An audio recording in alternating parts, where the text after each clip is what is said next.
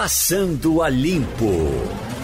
Bom, o ano já está indo embora, hoje, dia 28 de dezembro de 2020, e começa o Passando a Limpo, hoje com Igor Maciel, Ivanildo Sampaio e Jamildo Melo. Mas, Igor, repercutiu muito e muito mal para quem ouvia essa informação divulgada pelo Jornal do Comércio, passada aqui pela Rádio Jornal no sábado passado, com relação à Assembleia Legislativa de Pernambuco, fazendo novos anexos, gastando 7 milhões e 700 mil, depois de deixar o prédio histórico eh, da Rua da Aurora, partir para um prédio enorme pela parte de trás. O presidente da época disse que estava fazendo o já para ocupar com 100 deputados, que achava que no futuro chegaria a isso, e tem agora 49, chegaria a 100 deputados, dava para acomodar muito bem. Bom, mesmo assim, ainda precisamos desses penduricalhos e desses gastos, e isso acontece sem, sem ninguém ficar corado, não é isso, Igor? É impressionante, Geraldo. Primeiro, muito muito bom dia para você, bom dia para os colegas, para os ouvintes.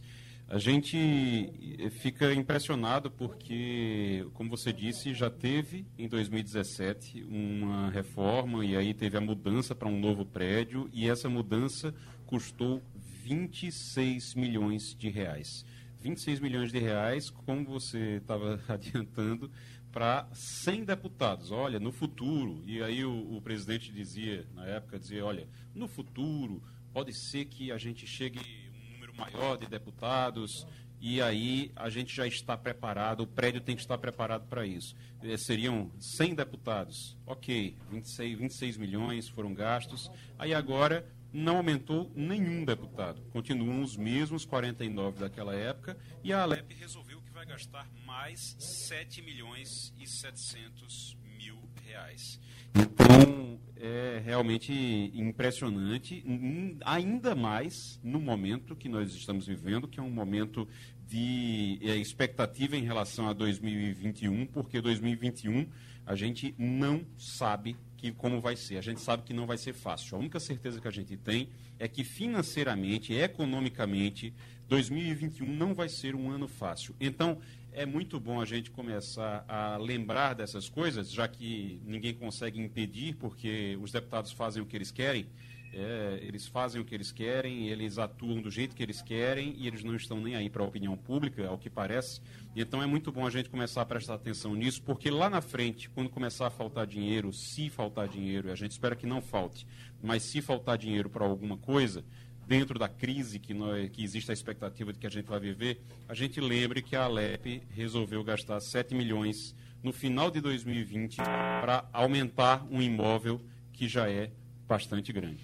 É isso, eh, Ivanildo Sampaio. O governo é, é, perdulário, o parlamento perdulário, é, não assusta ninguém, a gente já sabe disso o tempo todo, mas entristece, né, Ivanildo? Bom dia, Geraldo. Bom dia, ouvintes. Bom dia, colegas da bancada. Geraldo, ele não tem limite, não é? Você, tá, vocês agora falaram, você e Igor falaram dessa nova construção que vai ser feita, mas o pessoal esquece que a Assembleia tem outros penduricalhos. Na rua Tabira, na João de Barros. A gente não sabe. Mas ninguém sabe o que é, para que serve esses anexos. Mas é, é, é, é como a gente diz, eles aprovam uma verba, o governo libera, e eles gastam como querem e entendem. Não há indignação, não há um protesto, não sei se tem prestação de conta disso, porque a prestação de conta é feita por ele mesmo. Enfim, é onde a gente vive, não é? 50 deputados, você pega o trabalho legislativo ao final de cada legislatura, cabe num um caderno de 16 páginas, e, e fica por isso mesmo. É isso. E o nosso Jamildo Melo? Em relação a esse assunto, o que você quiser. A questão é que a questão é que os parlamentares têm direito ao duodécimo, né, que é a transferência de recursos para o poder. E eles têm soberania para poder gastar da melhor maneira que acharem.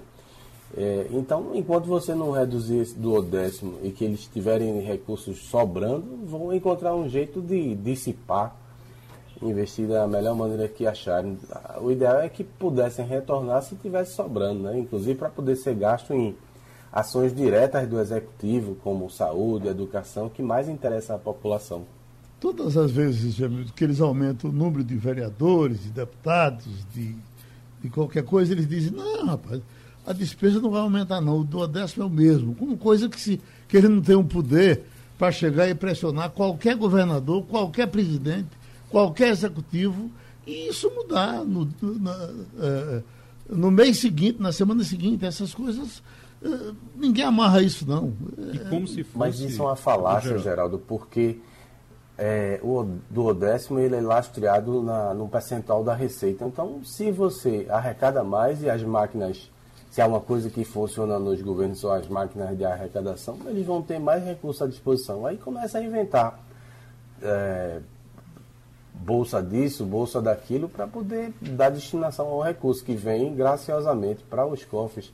Acontece isso aqui mais das vezes no, na Câmara Municipal. Não tem como resolver, porque eles próprios não querem resolver, nem o Executivo quer pegar briga com o Legislativo, porque precisa aprovar é, as leis que, que pretende prioritárias e segue o barco, infelizmente. Para resolver isso, só se resolve com mudança, como o Jamildo estava dizendo, está correto, só se resolve com mudança na lei. Você tem que mudar a lei do repasse desse duodécimo, a forma como é feito o repasse do duodécimo. O problema é que isso está na lei, eles têm direito a isso. Para você ter uma ideia, existe expectativa em média ali de 45 milhões. Sabe que é 45 milhões para uma, uma Assembleia é, sustentar ali os 49 deputados, o, toda aquela estrutura, aquela estrutura que a gente vê, tudo. Agora, eu sempre que dizem, olha, não tem o que fazer, não tem o que fazer, eu gosto de lembrar de um exemplo, que é um exemplo proporcionalmente pequeno, mas que é um exemplo, é, lá da Câmara de Vereadores de Caruaru, que uma certa vez um presidente, isso aconteceu uma vez só, viu? Um presidente, que era o, o, o Rogério, Menezes, Menezes, que você conhece muito bem, né, Geraldo? O Rogério Menezes foi presidente, ele devolveu no final do ano um milhão de reais para a prefeitura. Como é que isso aconteceu? Ele foi gastando lá para sustentar a Câmara, sustentar a casa, chegou no final da legislatura, na verdade no, na verdade, no final da, da, do mandato dele como presidente, e ele disse: olha, sobrou um milhão. O que se faz normalmente?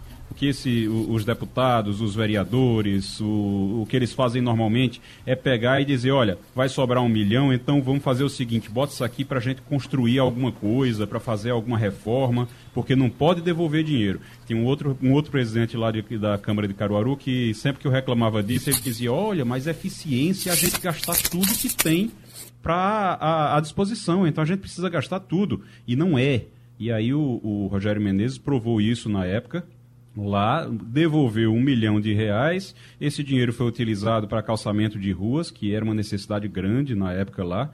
E aí, é, é, infelizmente, a gente não vê isso ser reconhecido. Eu gosto sempre de lembrar porque a gente não vê isso sendo reconhecido. Sabe o que foi que aconteceu com o Rogério Mendes depois? Perdeu não todas ganhou... as eleições. Exatamente. É verdade. Exatamente. Perdeu a reeleição, tentou esse ano também, não conseguiu, teve menos de 600 votos, sei lá. Uhum. E infelizmente é assim que a população premia esse tipo de atitude. Doutora Etel uh, Maciel, epidemiologista esteve conversando com a gente aqui há perto de 15 dias mais ou menos e foi muito elogiada pela praticidade com que ela diz as coisas.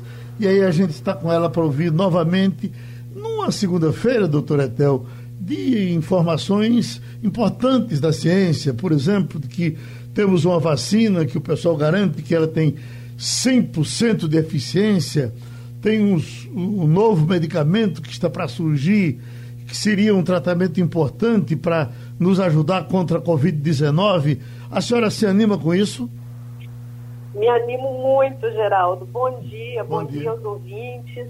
É, temos boas notícias né, de Natal. Não, não temos ainda, é, Geraldo, é o, todos os detalhes. Né? Eles não publicaram ainda todos os dados.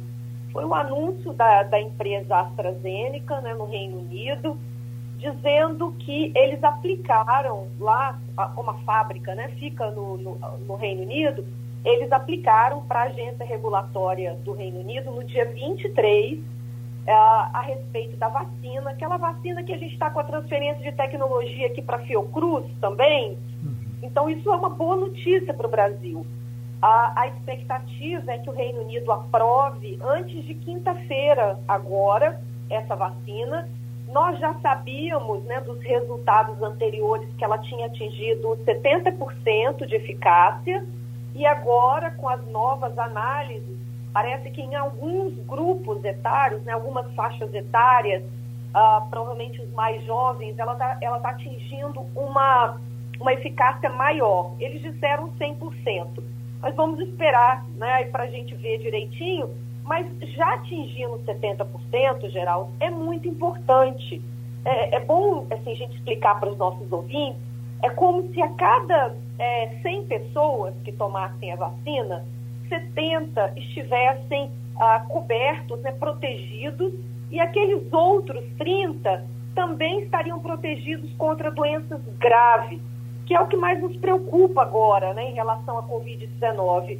A gente já sabe de outras vacinas, como por exemplo a da gripe, que todo ano aí a gente toma, né? Ela tem uma eficácia aí que pode ir de 40% a 80%, dependendo da faixa etária mas ela previne aqueles casos graves que levam à morte.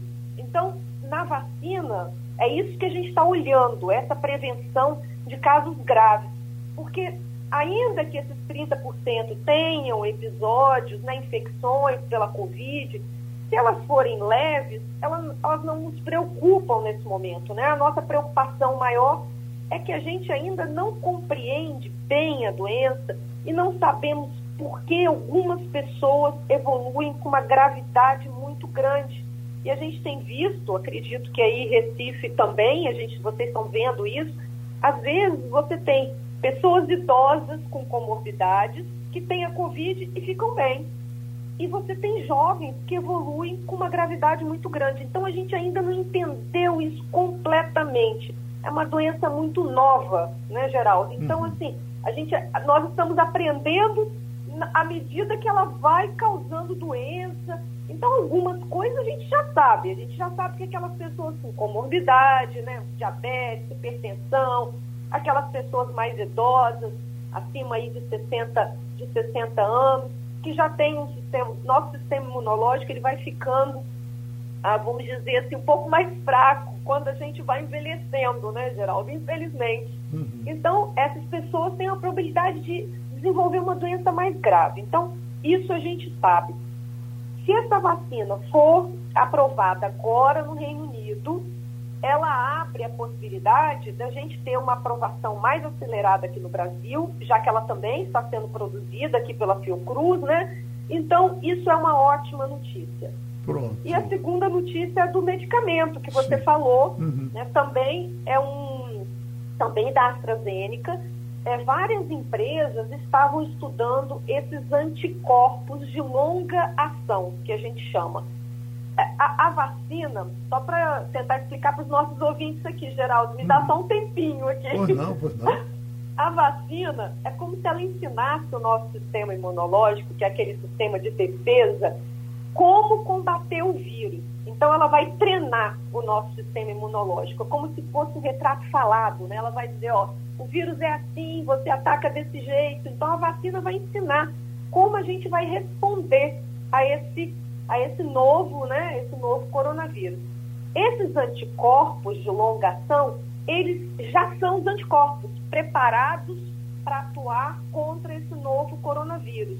Então ele tem uma ação mais rápida e ele vai poder ser utilizado é, e naqueles casos, Geraldo, por exemplo, você tem um surto numa, numa instituição de longa permanência, né, num asilo, ah, muitos idosos se contaminaram ali. Então, esse medicamento ele vai ser, ele, ele é mais rápido para agir nesses momentos. Ou, por exemplo, você tem um hospital, né, uma, uma unidade, onde muitas pessoas se infectaram ao mesmo tempo. Então, é preciso, esse medicamento vai ter essa ação, uma ação rápida e que vai ajudar o nosso organismo a se proteger, a lutar né, contra esse coronavírus. Então temos essas duas boas notícias. Pronto. Ivanildo Sampaio, está vendo aí, doutora Tel, que da outra vez estava mais ou menos com o pé atrás, está bem animada agora no fim do ano. Ivanildo? Igor? É, Oi. Pois não, Ivanildo? Não, deixa, deixa, eu fazer uma pergunta para ela. Pois não, Ivanildo? Doutora, eu, eu assisti, certa, há muito tempo atrás, lá no Rio de Janeiro, uma pesquisa, do, uma pesquisa, uma entrevista do doutor Albert Seib, onde ele elogiava a qualidade dos centros de pesquisa israelenses. Dizia que era dos mais avançados do mundo, que tinha cientistas que mereciam ganhar prêmio Nobel, e fazia os elogios é, que certamente deveriam merecer. Eu pergunto à senhora, existe alguma notícia de uma vacina que esteja sendo desenvolvida em Israel? Então, Igor, não, não estamos sabendo nesse momento. Nessas que chegaram até a fase final, né, que chegaram nessa fase 3 de pesquisa, nós ainda não temos nenhuma de Israel. Mas são mais de 200 vacinas que estão sendo estudadas no mundo, que, que foram registradas, vamos dizer assim, né, no site da Organização Mundial de Saúde, que está monitorando esse desenvolvimento de vacinas. Cada um em estágios diferentes, né? Mas nesse momento, nós temos as que chegaram né, na fase 3, que é a última fase, é a vacina da Rússia, né, a, a chinesa, a Sinovac, a, essa da AstraZeneca com Oxford, a, a da Moderna, a da Pfizer e esqueci alguma, não, acho que é isso, Igor. Então, essas vacinas, elas chegaram nessa, nessa fase final e já estão depositando né, os resultados nas agências regulatórias. Até o momento, a gente só tem duas aprovadas nas agências regulatórias nos Estados Unidos e na Europa, que é a vacina da Pfizer e a vacina da Moderna. É, a vacina da, da Moderna, até agora, ela tem apresentado um pouco mais de efeitos adversos do que a vacina da Pfizer. A vacina da Pfizer já foi, já mais ou menos, achei, eu vi uh, sábado. Então a gente tem mais de 2 milhões de pessoas que já tomaram a vacina da Pfizer e apenas quatro desenvolveram reações alérgicas, né, que precisaram de uma intervenção, tomar um antialérgico, mas também é, nada mais sério aconteceu. E a da Moderna, que também começou a ser administrada nessa semana, tem menos pessoas que receberam a vacina, ela teve uma reação ah, mais forte de um médico, inclusive, né, porque a gente está começando com os profissionais de saúde no mundo todo, né, e os idosos, que teve uma, uma reação mais forte, precisou de uma internação, mas até o momento gente, são pouquíssimos casos né, de reações adversas. Então, isso é uma boa notícia. E a Pfizer, a, desculpa, a AstraZeneca, que apresentou então para a agência regulatória do Reino Unido no dia 23, agora de dezembro. Então vamos saber aí nos próximos dias se teremos essa terceira vacina. Uhum. Israel, inclusive, chegou a, a, a, anunciar que estaria com a vacina bem aproximada, depois recuou, uhum. e agora o pessoal está sendo vacinado com a, vacina da Pfizer. Exato. Inclusive, tem um pernambucano nosso que nos dá notícia de lá, que foi vacinado e está vibrando porque está se dando muito bem com a vacina que tomou, a vacina da Pfizer. E eles hoje estão vacinando maciçamente e esperam em pouco tempo vacinar toda a população. Aliás, só são 9 milhões de pessoas, né? É, é. Uhum. Mas aqui nós temos o nosso, o nosso Programa Nacional de Imunização, que é um programa muito reconhecido, né? A nossa tristeza é que nós estamos ficando para trás por uma falta de planejamento, né? Uhum. Mas a nossa, vamos dizer, os nossos técnicos e certamente vocês aí que já que vão nas unidades de saúde, sabe como tudo é muito bem organizado, né? A nossa dificuldade agora é que as vacinas não estão aqui, né? a gente não tem, não, não tivemos um acordo com essas empresas, né, a Pfizer e a Moderna, que já registraram seus produtos o nosso único acordo mesmo é com essa da AstraZeneca com Oxford, né? E, e, o Instituto Butantan, que fez aquele acordo com a Sinovac, são as duas que a gente, que nós temos, vamos dizer assim, uh, tem, vamos ter aqui no Brasil. Então a nossa expectativa é que elas sejam aprovadas rapidamente para que a gente possa começar né, a nossa vacinação, já que o Brasil não se preparou, infelizmente, para negociar com outras empresas né, até o momento. Pronto, a senhora respondeu a Ivanildo Sampaio e agora a Igor. Igor, Marcel? Doutora, é, muito bom dia. A gente ouviu nos últimos dias uma polêmica em relação ao resultado da Sinovac, da, da, da vacina da, da, da Coronavac, é, que está sendo feita lá no Instituto Butantan, está sendo produzida no Instituto Butantan. A Turquia anunciou que ela tinha uma eficácia de mais de 90% e aqui dizem que não vão divulgar por enquanto, mas que não seria 90%, que seria menos do que isso, e aí ficou todo mundo muito preocupado porque lá foram testadas acho que 1.300 pessoas e aqui foram testadas 10 vezes mais do que isso é, 13 mil pessoas, e aí o resultado daqui seria mais apurado. O fato de ela ser menos de 90% eficaz, ela está num, num, percentual mais baixo, faz com que ela não funcione ou isso não tem é, relevância?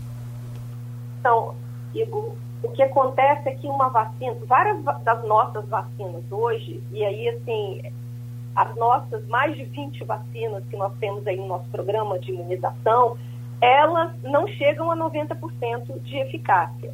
Então, é, é comum nós termos isso, mas o que, que, o que nós queremos, em geral, de todas essas vacinas que nós temos, nós queremos evitar aqueles casos graves que podem levar à morte. Isso, as vacinas, até todas até agora, estão, ah, os resultados indicam que isso vai ser possível, ainda que elas não protejam contra a infecção. Né? Então, é isso, essa é a diferença. Mas a gente precisa compreender que a vacinação é uma estratégia coletiva, uma estratégia de saúde pública. Então, é muito melhor nós termos uma vacina que tem uma eficácia menor, mas que tem uma cobertura grande, que nós possamos vacinar muitas pessoas, do que a gente ter uma vacina com alta eficácia e vacinar poucas pessoas. Então, do ponto de vista da estratégia de saúde pública, a, a quantidade de pessoas vacinadas ela é, ela é mais importante, né? É, vamos dizer, um, uma balança, né? Ela, é muito importante, mais do que, do que às vezes só a eficácia com poucas pessoas vacinadas. Então, é, é isso que a gente tem que lembrar. É aquela, é aquela ideia da imunidade de rebanho. Aquelas pessoas vacinadas, elas protegem aquelas que não estão vacinadas. Vou dar um exemplo aqui, eu gosto de pensar numa escola, por exemplo. Se a gente vacina todos os professores, todos os trabalhadores da educação, e a gente vacina todas as pessoas de grupo de risco, idosos, grupos de risco, mesmo que a gente não vacine as crianças, e as crianças, elas estão até agora, né, assim, a gente já tem evidências que elas não desenvolvem uma doença grave, né, mas elas transmitem. Então a gente protegeu o grupo que pode maior gravidade. O grupo dos trabalhadores da educação, que certamente ali tem pessoas em grupo de risco, né? E aquelas pessoas que a criança vai ter contato em casa, por exemplo, avós, é, pessoas que são diabéticas, hipertensas. Então, protegendo esses grupos, a gente vai diminuindo e é, diminuindo muito a probabilidade ou a possibilidade né, de ter é, doenças graves e fatais. Pronto, a gente novamente teve a contribuição da doutora Etel Maciel, ela está em Brasília, ela é epidemiologista, especialista inclusive em vacinação, trabalhou com a gente aqui no Passando a Limpo, muito obrigado. Chamando aqui o doutor Marcos Alencar para uma consulta rápida com relação ao que está, vai acontecer daqui a pouquinho na Justiça do Trabalho. Vocês sabem da greve dos motoristas de ônibus, depois do recuo e agora um encontro com a justiça para discutir já no dissídio coletivo. Eu lhe pergunto, doutor Marcos, o que é que pode acontecer nessa reunião? A, a, a, o acordo para não pipocar uma nova greve? Acho que muita gente torce para que isso não aconteça. Ninguém quer o desconforto, um novo desconforto de greve de motoristas de ônibus. Mas o desenho que, que, que, nós temos nesse momento nos leva a pensar o quê? É, bom dia a todos. É, bom dia, Geraldo. Bem, é, primeiro nós precisamos é, de deixar uma coisa clara. É um dissídio é, coletivo de greve. Então é uma coisa específica. E aí, Geraldo, é importantíssimo a gente fazer um rápido resgate histórico para que o ouvinte entenda. Essa confusão toda, vamos chamar assim, ela decorre da proposta né, do, do PSOL, através do vereador Ivan Moraes, que conseguiu, por 32 votos na Câmara Municipal, né, no total de 39, criar uma lei que proíbe é, a dupla função do motorista. Ou seja, as empresas não podem tirar o, o, cobrador e ficar o motorista fazendo a função de dirigir o veículo e de cobrar. No dia 31 de outubro, agora desse ano, o prefeito sancionou essa lei. É a 18.761-20. E com vigência 30 dias após. No dia 23 de novembro, também desse ano, houve um acordo na Justiça do Trabalho. O Ministério Público do Trabalho estava junto e os dois sindicatos, patrão e empregado. E aí firmaram um documento chamado PROAD 20317-20. Ficou acertado o que nesse documento, nesse acordo?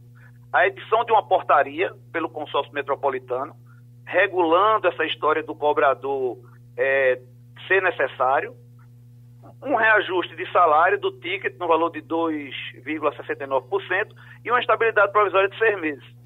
E aí o que acontece? Começa a confusão agora. A Urbana, que é o sindicato patronal, ingressou com a ação direta de inconstitucionalidade contra essa lei 18.761, que fala que não se pode ter o motorista fazendo tudo dentro do ônibus, tem que ter o cobrador. E aí, o TJPE, Tribunal de Justiça de Pernambuco, no dia 14, agora de dezembro, por unanimidade, 20 desembargadores, na sua corte especial, suspende a vigência dessa lei. O mérito ainda vai ser julgado.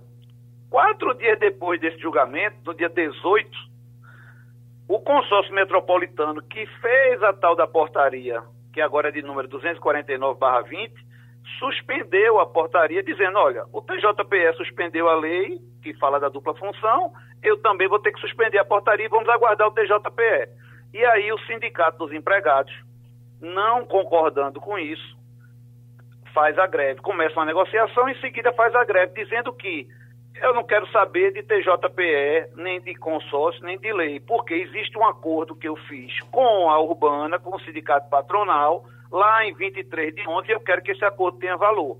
Então, a Urbana agora, no dia 22 de dezembro, entra com um tecido coletivo de greve, porque ela queria parar a greve, né? é o processo 0001377, e aí foi para a relatoria do desembargador Milton Gouveia, a vice-presidente do tribunal, a desembargadora Tione Nunes Furtado, deu uma liminar, mandando voltar 50%, mas o sindicato dos empregados disse: não, nós vamos voltar e vamos ficar esperando até o dia 28 de 12, que é hoje, o julgamento pelo Tribunal Pleno. Então, respondendo a sua pergunta, o que é que o Tribunal Pleno vai fazer hoje às 10 horas, com a relatoria do desembargador Milton Gouveia? Vai dizer se esse acordo que foi feito lá atrás está com vigência, um, vale mais do que essa suspensão dessa portaria e da, e da lei da dupla função pelo TJPE. Existe um grande problema jurídico aí para analisar, porque o direito negociado vale mais do que o legislado, é a Lei 13.467. O Ministério Público do Trabalho está é, dando um parecer favorável aos rodoviários, aos empregados, através da procuradora Lorena Bravo. No entendimento dela, o acordo feito na Justiça do Trabalho, lá em 23 de 11 de 2020, vale mais do que tudo isso que eu acabei de citar. E depois do a, a lei veio depois do acordo, quer dizer, uma coisa reforçou a outra, não é isso? Não.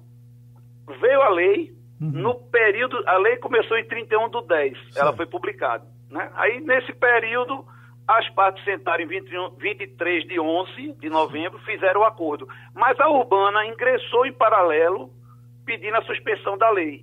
E o Tribunal de Justiça de Pernambuco suspendeu. Porque, veja, Sim.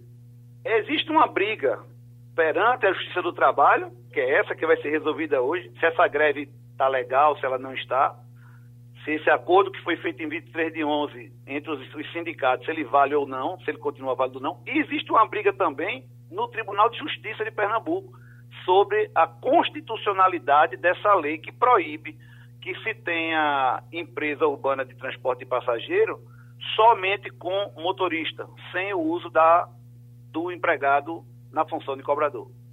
Pronto, então acho que a coisa já está explicada. A gente agradece ao doutor Marcos Alencar. Eliane, eu queria que você nos fornecesse um, um bastidor sobre a lei da ficha limpa. Ela ficou muito conhecida eh, porque, afinal de contas, foi uma emenda popular, o povo entrou com essa, com, com essa decisão e a lei saiu.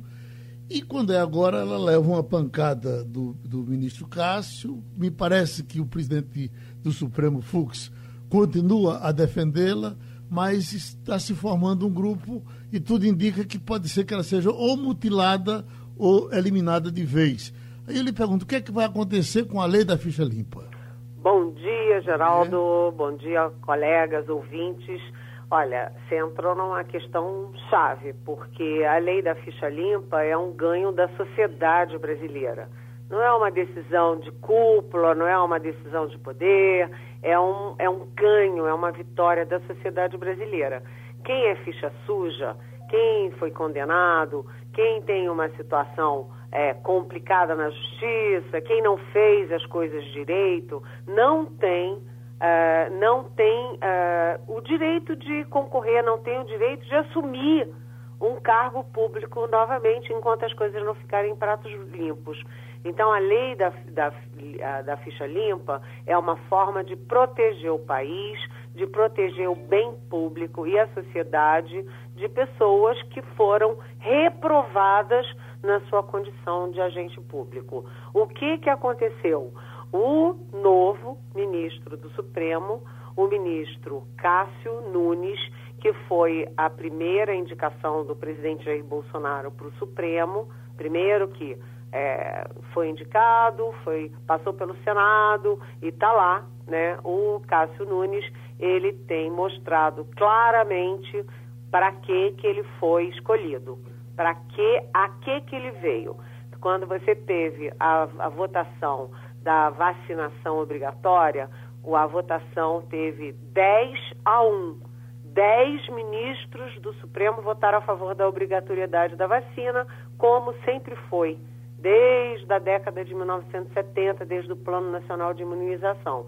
E o único voto contrário foi do Cássio Nunes, seguindo o presidente Jair Bolsonaro, que é contra e continua contra, ontem mesmo falou contra a vacinação obrigatória. No caso do Ficha Limpa, o Cássio Nunes tomou uma decisão a favor de posse de, é, de eleito com ficha suja. E o que causou muita espécie.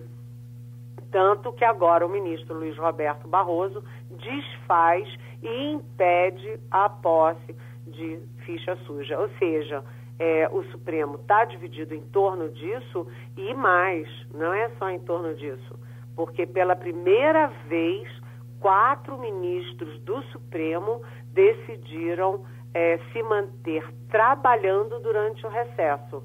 São o ministro Gilmar Mendes, Ricardo Lewandowski, o Alexandre de Moraes. Quem é o quarto, hein? Alexandre de Ricardo Lewandowski, peraí, Gilmar é, Mendes, Ricardo Toffoli. Lewandowski. Toffoli. Aí, não. Toffoli, Toffoli? Sim.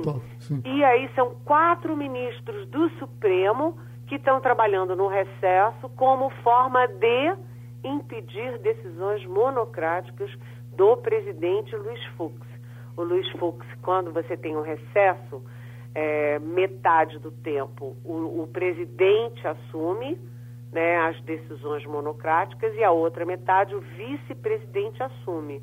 E agora esses quatro ministros disseram, não, está muita confusão, tem muita, muito problema, muita decisão para tomar, nós nos é, abdicamos do recesso e vamos trabalhar. É uma forma de dizer para o Fux que eles estão de olho no Fux. Ou seja, o clima do Supremo está um clima muito difícil e num ano que tem muitas decisões. Você tem as posses todas dos prefeitos, você tem troca lá na, na presidência da Câmara e do Senado, você tem vacina, você tem o presidente Jair Bolsonaro voltando, deixando aquele negócio de paz e amor que durou pouquinho, o presidente Bolsonaro podendo sempre aprontar mais uma e o Supremo muito desse, dividido. Uhum.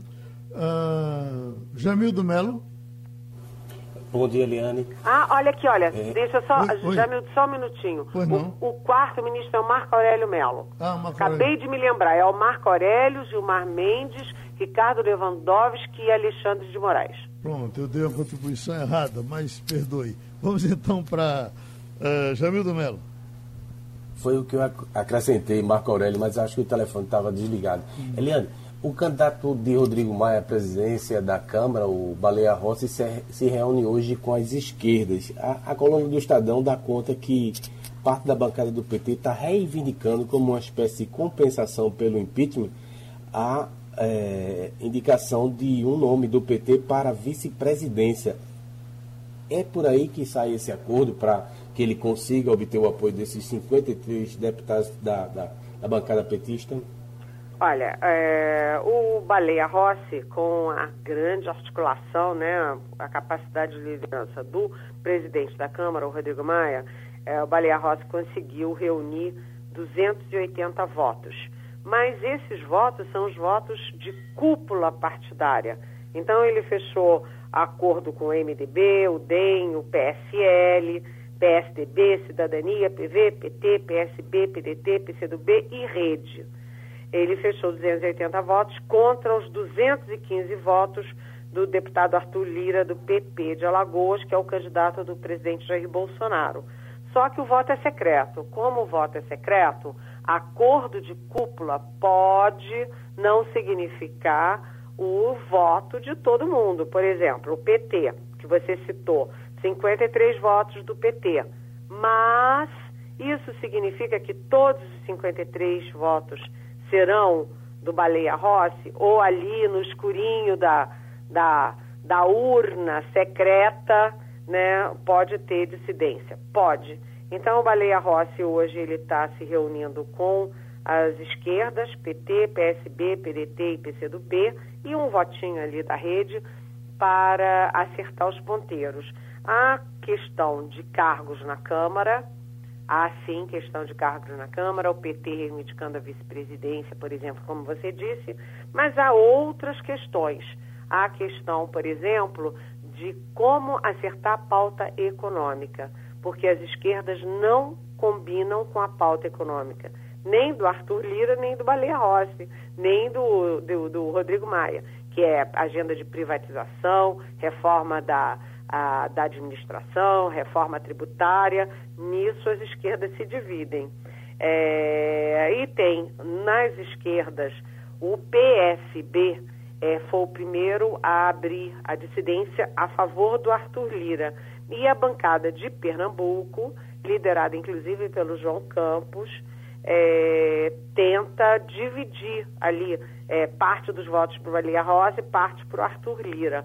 Mas é, o problema é que a militância desses partidos todos de esquerda, militância nas redes sociais, militância mesmo, não aceita o apoio ao Arthur Lira, porque é o candidato do Bolsonaro. Nesse momento, o que a gente está vendo, Jamildo, é uma aliança de todos eles contra um inimigo comum. Esse inimigo comum se chama Jair Bolsonaro. Agora, além de tudo, tem que costurar mesmo, porque ontem eu li, eu não me lembro se foi no Globo, se foi no UOL, não me lembro aonde, que tem. Ah, foi no Lauro Jardim, do Globo, que tem aí é, dezenas de cargos do governo federal sendo oferecidos pelo Arthur Lira é, para captar votos para a presidência da Câmara, ou seja, o governo Bolsonaro jogando inclusive com cargos para conseguir voto. Ou seja, agora, depois de acertar, é, depois dos acertos de cúpula partidária, está na hora de acertos de homem a homem. E é isso que o Baleia Rossi vai fazer hoje com a reunião com esses partidos de esquerda. Ivanildo Sampaio. Bom dia, Eliane. Bom dia. Ainda nesse assunto de é, sucessão na Câmara, eu lembro que no governo de Dilma Rousseff havia duas candidaturas e nenhuma apresentava uma chance real de ganhar é, a presidência. O, o baixo clero rebelou-se, lançou a candidatura do deputado pernambucano Severino Cavalcante, que terminou complicado e teve que renunciar, mas lançou-se, mas foi presidente. Eu pergunto, já se fala hoje numa possível candidatura de Júlio Delgado. Há possibilidade de surgir uma terceira candidatura? Oi, tudo bem, Vanildo? Olha, primeiro, eu acho que não foi na Dilma Rousseff, não. Acho que isso foi anterior à Dilma Rousseff. Acho que o Severino Cavalcante é mais antigo do que o governo Dilma Rousseff, mas é preciso dar uma checadinha. É, segundo, aquela eleição ela foi completamente atípica. Né? Eu estava lá no plenário da Câmara e fiquei horrorizada, assim, porque a gente não conhecia nem os líderes dos partidos. Quem é esse sujeito aí, líder do partido não sei o quê, líder do partido não sei o quê? Eram vários inexpressivos. E isso começou muito com a imagem do Congresso é, muito negativa na opinião pública, as pessoas deixando de se candidatar, né, deixando de se candidatar porque estava contra a política, né, e o presidente é, Lula, ele impôs um candidato de baixo clero para a presidência da Câmara, que foi o Cunha, o, não era Cunha, como é que era? João Paulo, né? É, de São Paulo, que era um deputado muito inexpressivo. Então, cresceu muito o baixo clero da Câmara quando chegou o Lula ao poder. Agora, neste caso agora, não acredito que vá é, vai incomodar muito. Você vai ter o, o Júlio Delgado, você vai, pode ter um, part, um candidato do, do Novo, de repente até um candidato do PSOL, alternativos, mas isso não vai mexer no tabuleiro. O tabuleiro você tem Baleia Rossi, que tem 280 votos, e você tem Arthur Lira com 215 votos, um com apoio do Rodrigo Maia, outro com apoio do Bolsonaro e, o, na verdade, a disputa está colocada. Eu acho improvável, muito, muito, muito improvável que não seja um dos dois para presidente. Agora, Igor Marcel. O Eliane, muito bom dia. Bom a dia. gente a gente tá a gente acompanhou em 2019 uma eleição no Senado que chamou atenção muito porque antes teve uma briga no STF. E a briga era para saber se o voto tinha realmente que ser secreto ou não. O STF decidiu que o voto era secreto, mas que nada impedia que os senadores declarassem na hora, mostrassem em quem estavam votando. Isso foi essencial no, em 2019 para que Alcolumbre vencesse Renan Calheiros. A gente sabe que na Câmara isso é difícil, praticamente impossível. Mas no caso do Senado, a gente pode ter algo em relação a isso, porque lá está indefinido também. E a gente não sabe, pode ter algo em relação a todo mundo mostrar o voto ou alguma coisa de, sobre a, a, a, o segredo do voto lá? Olha, eu não, não vi esse movimento não, Igor o movimento de voto aberto, voto fechado, o que está acontecendo no Senado é que está quebrando o maior pau. Com a escolha do Baleia Rossi, do MDB na Câmara, o movimento natural seria o MDB do Senado abrir mão para uma presidência do DEM. Né? Tanto que o Alcolumbre encampou o Rodrigo Pacheco, que é do DEM é, em Minas Gerais. O que, que acontece? O que acontece é que o Rodrigo Maia está forte na Câmara, mas o Davi Alcolumbre está fraco no Senado. Ele perdeu a prefeitura de Macapá, o, o irmão dele é que se candidatou, ele jogou tudo na, na eleição de Macapá e perdeu. Ele se aproximou excessivamente do presidente Bolsonaro, que tem muitas resistências dentro do Senado. Né? É, o Alcolumbre também ele é muito é, montanha-russa. Um dia ele está de um lado, outro dia ele está do outro, um dia ele é amigo do Rodrigo Maia, outro dia ele briga, um dia ele é amigo do, do Bolsonaro, outro dia ele briga. Ele está muito instável. Com isso, o MDB, que é a maior bancada, reivindica a tradição de que a maior bancada faz o presidente. E aí o MDB apresenta três candidaturas contra o Rodrigo Pacheco, que é o candidato do Davi Alcolumbre. O Davi Alcolumbre pegou o Rodrigo Pacheco, levou para almoçar com, o, com o Bolsonaro na semana passada, e o Bolsonaro é, almoçou e tal, e depois mandou dizer que está independente. Mas, obviamente, ninguém acredita em Papai Noel e ninguém acredita que o presidente almoce com o candidato para depois dizer que está independente. Se almoçou, ele automaticamente encampou a candidatura do Alcolumbre. Então, na Câmara, você tem Rodrigo Maia contra Bolsonaro e você tem no Senado Davi Alcolumbre com o Bolsonaro na disputa. E isso empurra o MDB, os, aqueles senadores é, que querem um novo Senado, que tem o, o discurso do novo Senado, contra o Alcolumbre, contra o Rodrigo Pacheco. O problema para fechar essa equação é que o MDB é dividido. Então o MDB perdeu a outra, inclusive porque não fechou com um candidato só. E dessa vez com três candidatos, é porque ele não tem nenhum ainda, né? Eu estava acompanhando nesse fim de semana uma polêmica envolvendo Marcos Valério. Eu nem me lembrar mais dele, tanta coisa que se passaram, que se passou, e ele, é, é, mas ele está, estaria ficando em prisão domiciliar, enfim, porque ele continua preso. Ele é, é, é, é o último dos presos.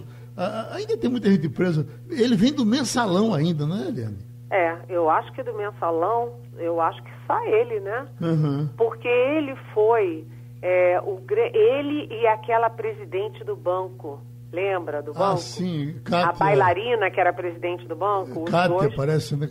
É, é Kátia, é, enfim, a assim, presidente do banco. Uhum. Os dois receberam as maiores penas do mensalão. E ninguém mais fala no mensalão, é, ficou por isso mesmo, mas o fato é que o grande culpado, o grande vilão, ficou sendo o executor não os beneficiários, né? O grande executor foi o Marcos Valério. As informações que a gente tem são de que ele sofreu muito na cadeia, porque como ele é muito rico, né?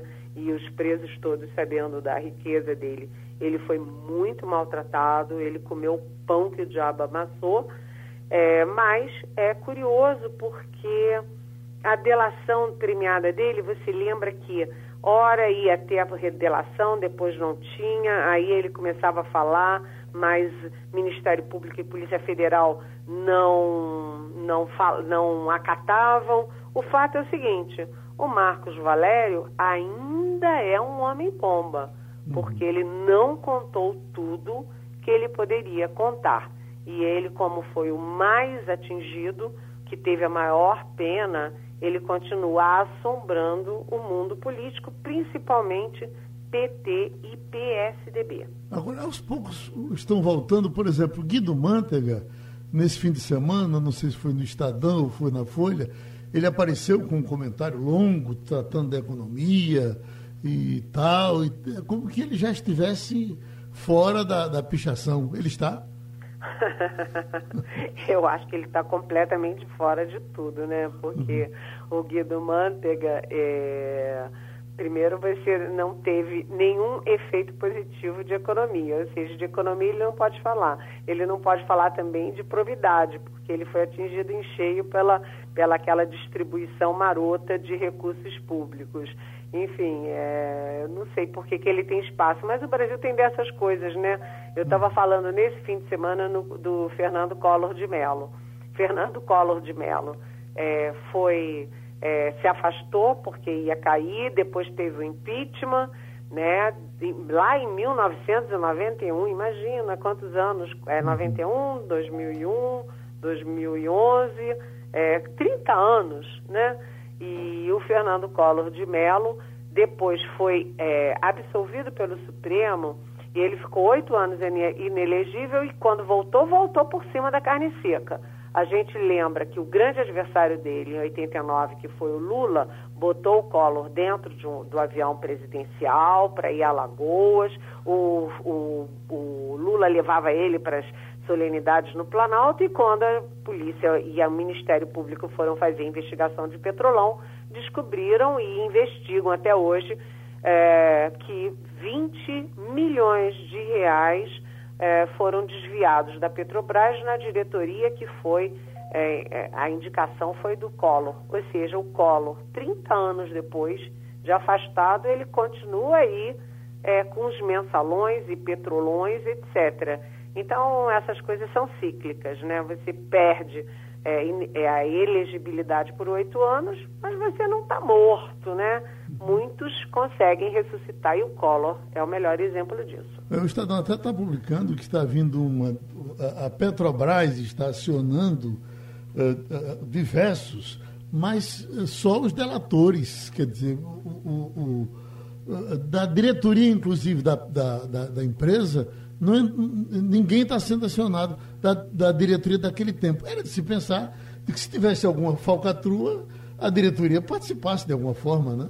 É, o que, o, o que se diz aqui, né, nos órgãos de investigação, o que se diz é que no Banco do Brasil, você vê que quando começou algum tipo de desvio no Banco do Brasil, rapidamente foi descoberto, rapidamente foi punido e o Banco do Brasil foi uma das instituições que escapou praticamente ilesa aquele vendaval.